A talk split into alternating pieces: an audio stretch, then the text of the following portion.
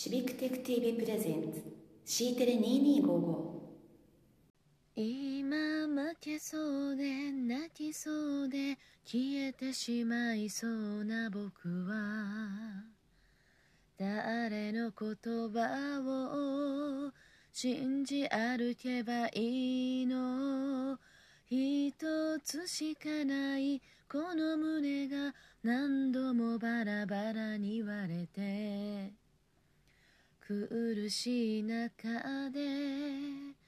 今を生きている。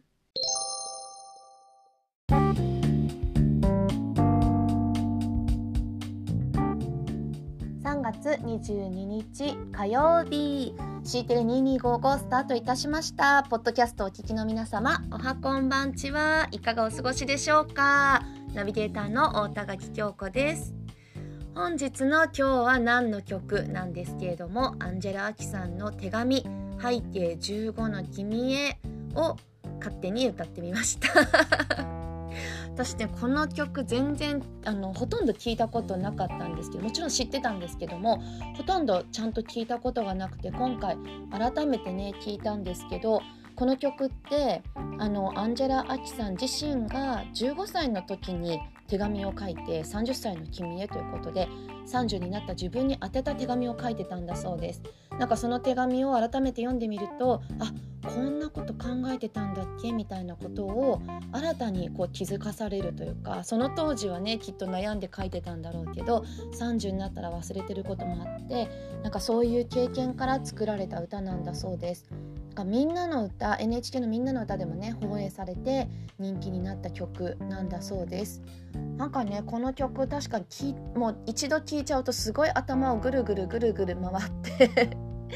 なんかね今こういろんなねコロナだったりとか、こうまだマンボウもやっと明けたところだけども、まだまだお店も閉まっていたりとかね、地震が起きたりとか、なんかいろんなことがある中でこう大変な思いをしてる人たちもたくさんいるんだろうなみたいなことをなぜか勝手に自分の中ですごくこういろいろこう考えてしまって、結構考えさせられる曲だなと思いました。はい、それでは本日もスタートしたいと思います。本日の C テレスタート。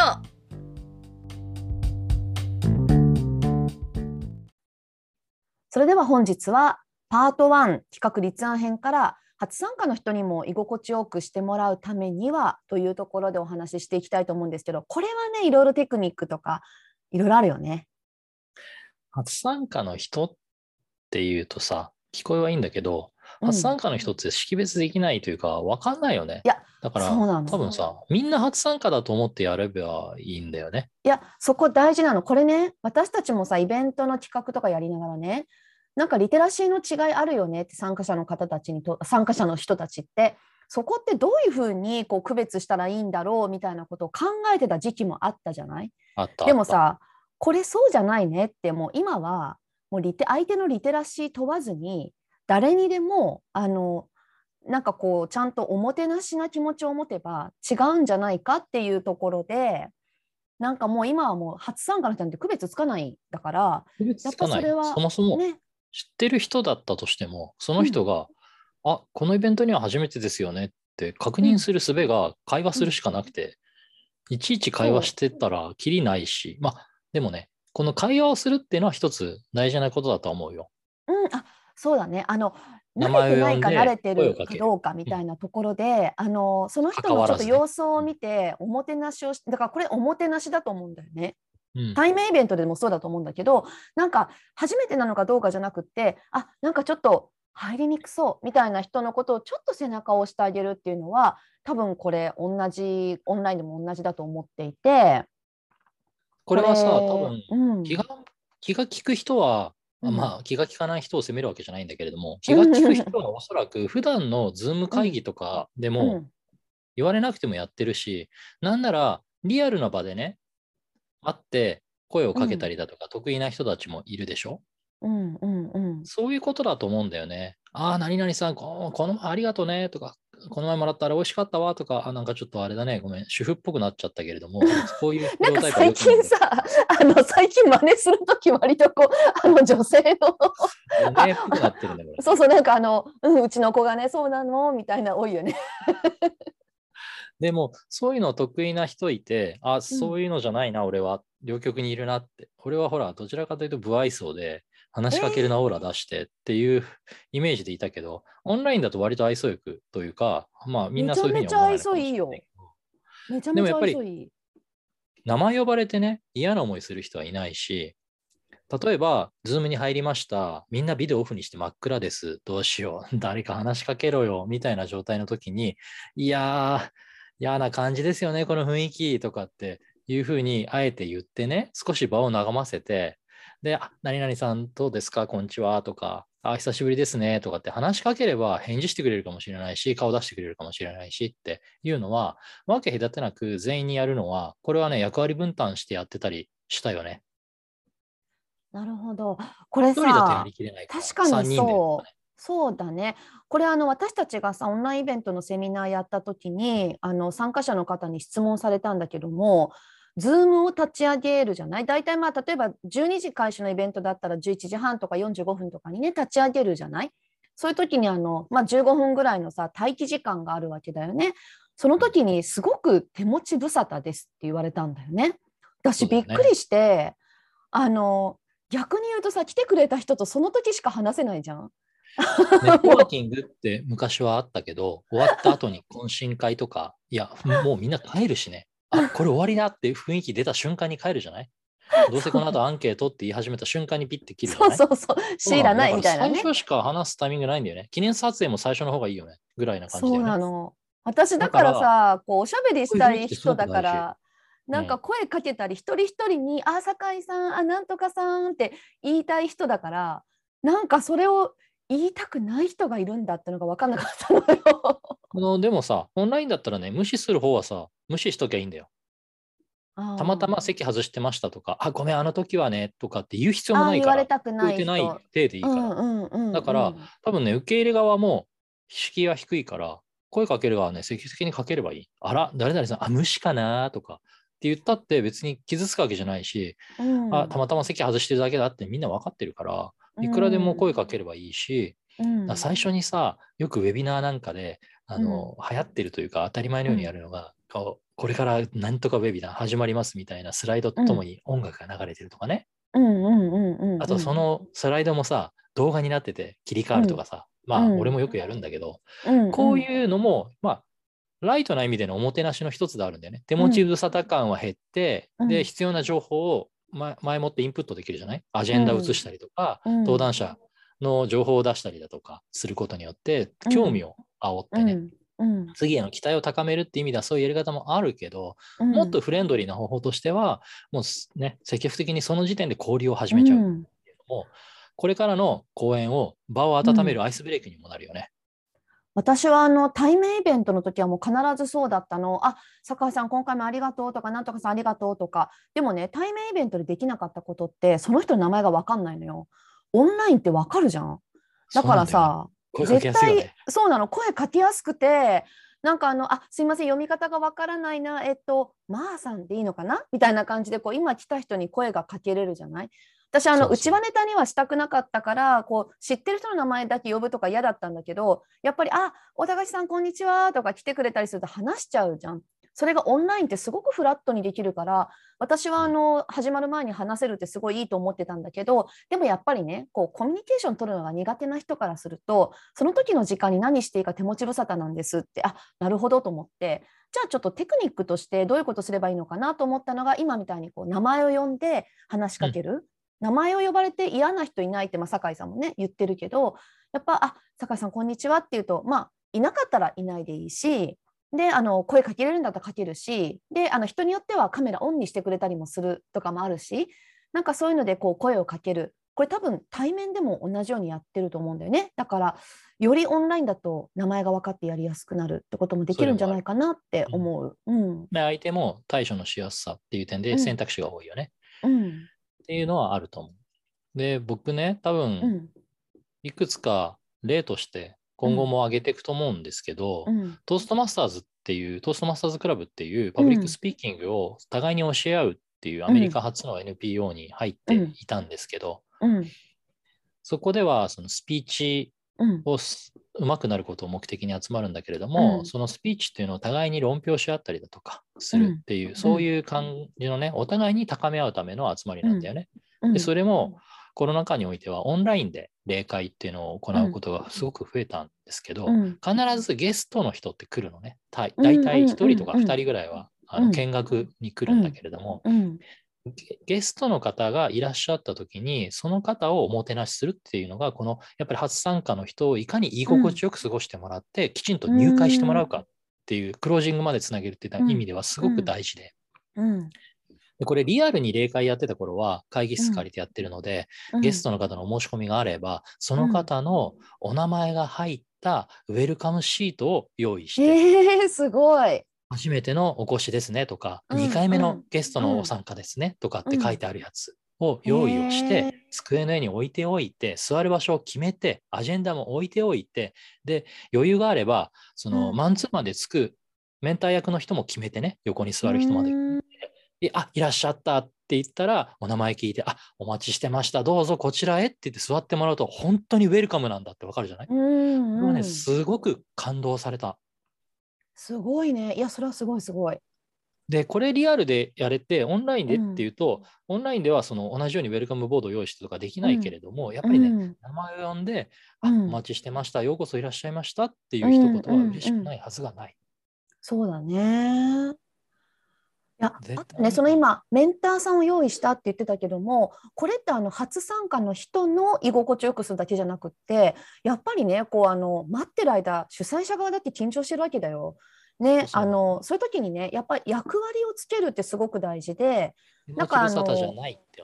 うなの。だからお名前を呼んであげましょうっていう役割の人決めてあげるとか、誰が言うか分かんなかったら様子見して終わっちゃったりするからさ、そうじゃなくて、であと出席の確認するとかね、インフォメーションを書き込む人とかね、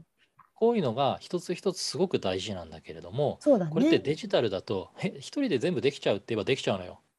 準備してあればね、準備してあればだよ。例えばチャット欄に書き込む何かの URL とか情報とか、あと定型文ね、お待ちくださいだとか、休憩で何時からだとかっていうのを定型文を用意してるとかであれば、コピペすればいいし、そういう準備してあれば要領いい人は一人で全部できちゃうんだけど、でもやっぱりね、せっかく事務局が何人かいるなら一人一つずつ役割は欲しいよね、そうすることによって、もっともっとみんなでウェルカムしてる感じ出るしね、誰か一人がずっと喋ってもいるし、チャット書いてもいるし、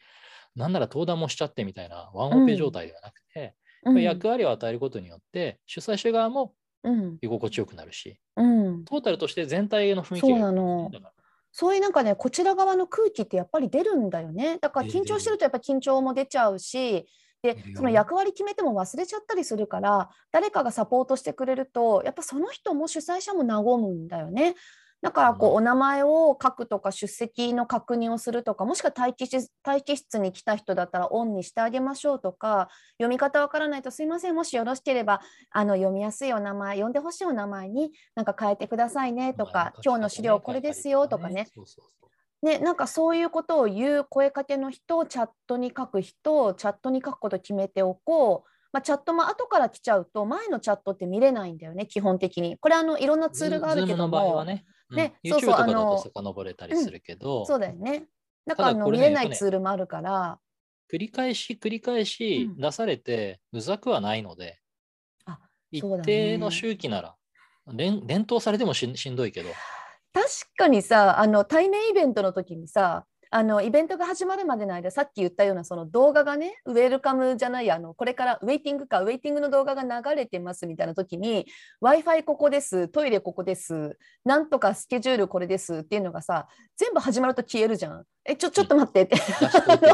そう、どこでもスライドさ、結構早いんだよね、書き留めれないしみたいな勢いでパッパッパッパッで、なんかずっとこう待ってんだけど、がどこに来るのかなとか、結構多いなみたいな。始まっちゃったと思ってね。そういうのあるよね。でスクショ取ってくださいじゃないや、 QR コード取ってくださいって言うけど、解像度あら、プロジェクターあらいよ。そういうのはやっぱり参加する人の立場に立ってどういう形で情報を届けたらいいかっていうのは手を変え品を変え渡してあげると、うん、やっぱどれかを見てるとは限らないから、例えばモバイルで耳だけ参加してる人はチャットは見れないし、うん、そうねそうね。だから今例えばチャット欄に書きましたって言ってあげると、あ、見ようかなって思うしね。そうだから司会者との連携って意味ではまさにそれで、司会者はあ、チャット欄に書いてくれましたね、ありがとうございます、今チャット欄に URL 貼っていただきましたので、うん、後でご覧くださいとか、うん、もしくはね、そうそう、参加者さんがね書いてくれたりするんだよね。そういうのが大事ね。結局この辺ってすごくラジオのテクニックだよねと思うんでね、おはがき読まれると嬉しいみたいな、うん、そういうのの繰り返しっていうのは、まあ、本質的に嬉しいんだよね、人間きっと。いや、私お手紙もらっても嬉しかったよ、ボイスメッセージこの間尾又さんくれたけど、うん、本当嬉しかったYouTube ライブとか見てても何が楽しいってコメント読んでくれるっていう、それだけですごく面白い。あ、本当にただそれだけ。いや、だからね、ちょっと頑張ってね、このポッドキャストも実は音声だけ YouTube に流すとかにして、でなんかこう聞いてるねプレミア公開とかにしてこうチャットで受け付けようかなとか思ったりするんだけど、やっぱそうなっていくとさ、目的からそれていくから。そうなの、これは違うのよ。2人できちんとこのテーマについて語り尽くすことが目的だから、うんうん、皆さんの意見ももちろん欲しいんだけれども、それをインタラクティブにリアルタイムに入ってくるとブレちゃうからね。そっちがメインになっていっちゃって、あれなんか本質何なんだっけみたいな、でそういうことだけを求めるための喋りみたいになっちゃって、そうじゃなかったよねっていう、これも目的をちゃんと考えようと、ね、これも大事なことだよ。イベントをする目的が何なのか、うんっていうことを考え抜いた上でこの手法を選んでるっていうことで、うん、そしてかつデジタルのメリットを生かしていくつかのパターンでこれを出していくことができると。確かに何のためにするのって分かってないとさ、よく主催者さん、私たち以外の配信をお手伝いして主催者さんとかからさ、いやなんかこの情報はなんかチャットでもやってもらって、さらに Facebook メッセージでももらって、さらになんかこの Twitter もやって、あれもやってこれもやってみたいな、あるよね。なんか何させたいんだっけ、みたいな、ね、ちょっといつか話さないとね、それねこの QR コード、このスライド、このね、待機動画のさ、うん、とこに入れてほしいとかね、うん、このね、チャットかけだなどね、うん、言われることあるけどね、うん、あるね。そこからの、うん、そこからのエンゲージメントどのぐらいありました、リーチどのぐらい行きましたって、うん、あ、追跡できてますって、タグ待ってましたっけ、うん、とかいろいろ聞きたいことあるよね、うん、そうだからそれをやるのはこういうことなんだよ。まあでもそれもやっぱりさ、知らないがゆえのテクニックではあるのかな、そういうことやってるのを見て多くするは絶対ありなの、ありなの、そうなの、賛成だけど、ごめん、でもこれ今からテーマからそれてるから、そうだね、ちょっとね、だからそういうのをね、話さないとまた過ごしてもらうっていうところに戻そうか、最終的には居心地よく過ごしてもらった結果、リピーターやファンになってもらうための工夫みたいな話もしてきたらいいと思ってるんだけど、意外とね軽視されてるのが僕ね、アンケートじゃないかなと思ってて、その参加した人が居心地よかったかよくなかったかって測ってないじゃない。アンケート取らないんだったら、アンケートは取るべきだということ？取るべきだとは思うね、俺ね。しかもアンケートってね、シンプルでいいと思う。良かったですか？良くなかった？みたいな、そういうのを10段階とか11段階とかで取るのかな。そういうのプラスして、あとは思うところあればどうぞっていう定型文をもらうっていう、その、まあ、測れるものと、あとは主観というか、感想みたいなのをかける、そういうレベルでよくて、いつもめんどくさいから、なんかやっぱり一段 URL 踏むってめんどくさくていかないんだよね。あ、そこは忘れちゃう。なんかね、そうだね。終わった瞬間に終了した後の画面でいきなりアンケートに遷移するっていうのもできるし、そうそう、ね、それぐらいしてほしいな。出されてもさ、スマホで読むか読まないかなんか分かんないから、チャット欄にも貼るし、終わった後にアンケート送るってメールで連絡をしたりっても、あらゆる手段を行う。ってのは大事だと思うんだけど、うん、いやそうなの、なんかね、QR コードが普通になっちゃってるから、なんかそれもあれかなと思うんだけど、でも確かにアンケートがないと、なんかその後のこう結果、なんかじゃあこれってあれだね、なんか次の回に生かしますよって言ってるものの、やっぱ今回のところのこう、そうどうだったのかってところをちゃんと受け止めないとってところだよね。ただ、アンケートにはいい意見だけではなく、ネガティブな意見も書き込まれることは多い。そうだね。だってどっちかというとさ、そうなっちゃう。意見くださいって言うとさ、良かったですって書かないじゃん。なんか書かなきゃいけないじゃん。いいって書いてくれる人の方が多い。基本的にはね。ただ、うん、やっぱりネガティブな意見も書かれる一定数はね、うんうん、それをどう受け止めるか、うん、一つ一つを 100% 受け止める必要はなくて流していいんだけど、でもそういうのをやっぱり観測しとく必要があるね、うん、こういう意見もあったということは。いやそれもさ、目的がブレてるとさ、そのアンケートに左右されがちなんで、うん、悪い意見が来たみたいなことになると、その人の意見にね、じゃあこれやめようとか、うん、こうしようとかってなっちゃうのは、それはちょっと極端、うんうんうんうん、それはもうちょっと長期的な視点で見ていく必要があって、うん、一人一人に最適化する必要はないのね。初参加の人っていう、うんうん、その誰か一人の感想に振り回されるようではダメなんだけれども、うんうんそうだねうん、ただやっぱり客観的に判断できる指標は必要だからアンケートは取るべき、うん、なるほどね、うん、なんかちょっとそのアンケートの取り方みたいなところはまた別で話したいね、そこもね。これはね、でもね、あまり引っかき回さなくてよくて、 Google フォームのアンケートで参加者アンケートってテンプレあるので、あれでいいですよ、うん、なるほどね。ただあれでも多いぐらい。いや多いと思う。私もなんかもう2つぐらいにしてほしい。セッション1、セッション2、セッション3とか書いてあって、それぞれどのが良かったかみたいな各欄もあったりするけど、うん、あれもガサッと削ってよくて、うん、本当に3つぐらい聞いてね、全体良かったかとか何が良かったとか、うん、なんかあんまり細かく聞いてもしょうがないんだよ正直、うん、確かなんかどれが良かったか、セッション1、2、3が選択肢だって、セッション1、2両方良かったら両方 1,2 とかやるし、結局さ、ね、3人の人キーノート呼んでとかセッションやってもらって、どれが良かったってやってフィードバックしたって嫌な思いしかしないじゃない。そうだよね。だからそれはね、取ってもしょうがないんだよ数値としてはあんまり、うん、全体の中でどれが一番良かったですかぐらいを取ってみてるけど、うん、セッション1が良かった良くなかった10段階、うん、セッション2、10段階、ね、セッション3、10段階はやりすぎね、うん、やりすぎ。なるほどね。まあその Google ホームのそういったアンケートのやつがあるってことだね。ありますね。テンプレでね、参加者アンケート、うん、テンプレあるので、僕はそれを簡素化して使ってます大概は。これはね絶対に大事。絶対にやった方がいい。私一番初参加の人の居心地に言いたいのはカメラオンだね。カメラオンはやっぱり、うん、なんか強制、そう、参加者としてさ、強制されるときあるじゃん。それを強制しないっていうのが感じいいよねってことだよね。そうそうそうそうそう。なんか初めて参加したときに、なんかもうこのうちわが出来上がってるんだよね。そう、うん、もう強制されるときって、それがなんかすごく嫌だなって。うん、しなくていいことのエクスキューズを最初に合意形成しちゃうとすごく安心感出るよね、うん、だからカメラつけなくていいですよって、うん、チャット書いていいですよ、ふざけていいですよ、うん、って言うとあ、うん、気楽そうって思える。そうでもね、仲良くなったらやっぱオンにするんだよ。オンにした方が表情見やすいよねって分かってるから、うん、でもなんか強制されるから構えるんでね。うん、そうなのよ。特に Zoom とかってさ、入るまで分かんないじゃん、誰いるか。私こんなのドキドキして大体入んないから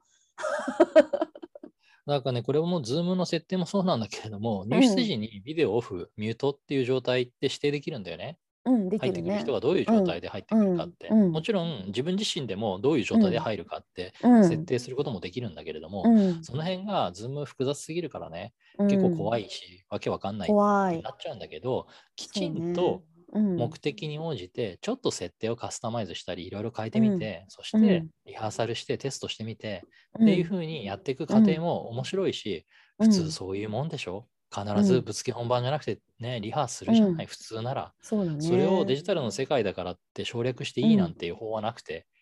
やるべきことはやろうよっていう意味では、うんうんうん、別に今までのやり方にこだわりすぎず常に新しいことにチャレンジしていくのはいいよくてね、うんうん、リハーサルでやってるなら、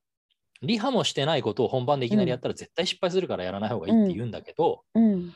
リハしてるんだったら新しいことにどんどんチャレンジしていけばいいと思う。リハの段階でうまくいけば本番に取り入れていけばいいと思う、うん、そういう意味ではいろんなやり方で目的に応じて居心地のいい空間を作っていくための方法っていうのは模索した方がよくって、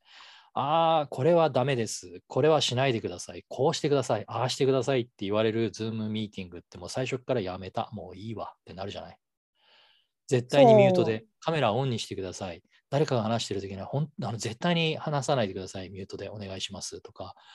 なんかね、とにかくしちゃいけないルールを最初に押し付けてくるのってすごく感じ悪く思うので、ね、しなくていい。いや、これはもう多分対面も一緒なのよ。そういう空気を作ろうってことなんだよね。なんか静かにしてほしいなら静かにするような空気を作るとか、なんかもう厳粛にお願いしますとか黙ってきてよみたいな、うん、っていうのはやっぱり誰だって嫌じゃない？あるこれはオンラインイベントでもね同じかなと思うね。で止められるのはね、喋ろうもんなら失礼なみたいなこと言われるのもある、うん、ただねマイクをねちょっと今はミュートにしといてくださいねみたいな形でした人がいればそういうふうに言えばよくって、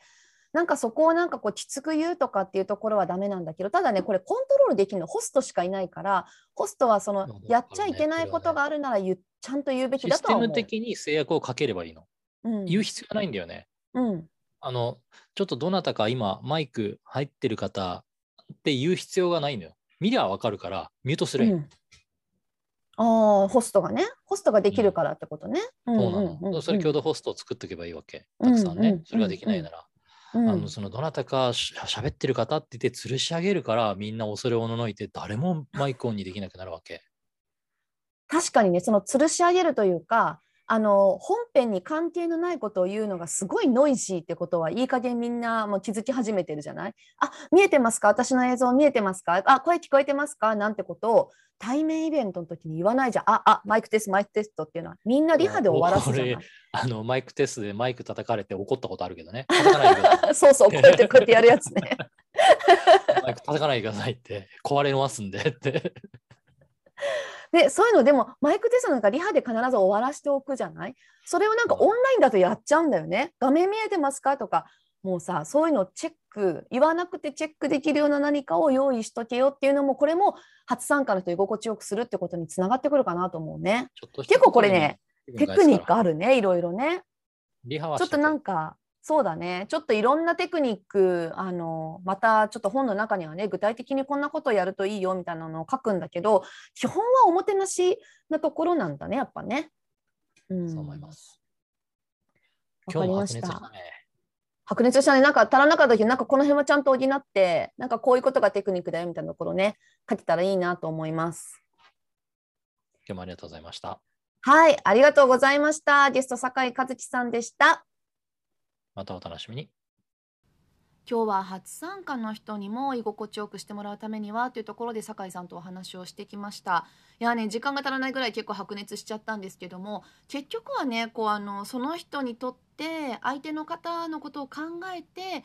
どういうふうにしてあげるのがいいのかなってことを考えるってことなんだけども、やっぱりこうツールの特性とか分かっていないと何がおもてなしなのかっていうところがね、分かんなかったりすると思うので、そのあたりのところはこういうことをするといいよっていうところを私たちも本の中ではもう少しこう事例として何か書いていきたいなというふうには思っています。ただツールの使い方がわからないからとかではなく、対面イベントの時に対面イベントをね、主催している方がオンラインのイベントをやりたいっていう時であればどういうことをしてたかなとか、きっとイベント主催はなくてもこう会議を開いたり、もしくは会議に参加したりっていうのを今オンラインでやってるって方もいらっしゃると思うんだよね。だからそういう時に会議に参加していてこういうことしてくれたらよかったなとか、初めての会議で会議室入ってどこ座ったらいいのか分かんないなっていう時にここどうぞとかこちらですよって声かけてもらったらやっぱり気分いいじゃない。なんかそういうことをオンラインでやるみたいなこともこう多分ツールの使い方とかではないと思うので、そういうことをぜひ心がけてこうオンラインイベントの企画どういうことやればいいのかなっていうのを考えてみてほしいなと思います。は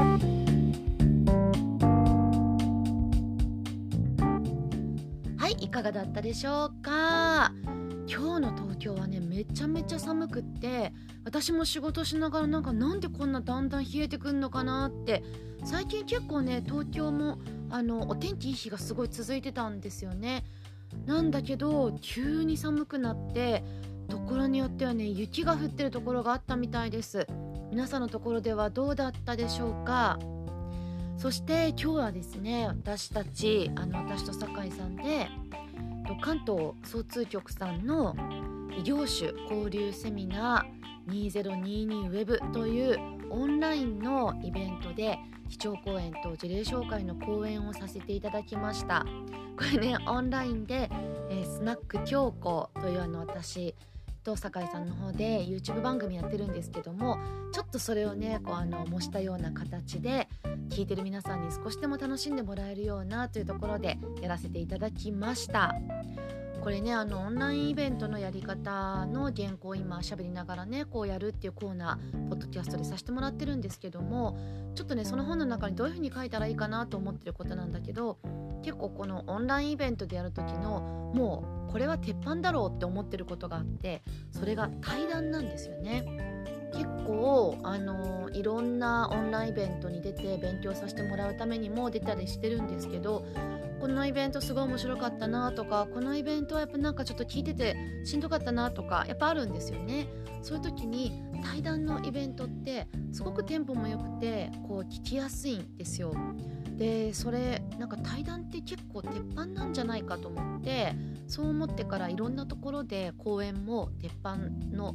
対談でやらせてもらったりとかしてるんだけど、やってみるとやっぱりねすごいテンポよくてやってる方も楽しいし、聞いてる方も結構こうみんななんだろうなこう飽きずにやっぱこう聞けたんじゃないかなって、ちょっとこれもねアンケートだったり聞いてみないとわからないんだけどと思いました。結構ねこの辺のところ参考にしてもらえたらいいなと思ってます。またねどういう形でちょっと本に書けるかなんか考えていきたいなと思っております。それでは本日3月22日のCテレ2255はこの辺でお別れです。ポッドキャストお聞きの皆様、ぜひねボイスメッセージなんかで意見いただければと思います。また Facebook の方でもコメントお待ちしています。お話ししている内容に対してのね質問なんかでも大丈夫です。また今日は何の日で勝手に私が毎日歌ってますけどもこちらのリクエストもお待ちしております。それではまた明日、バイチャ。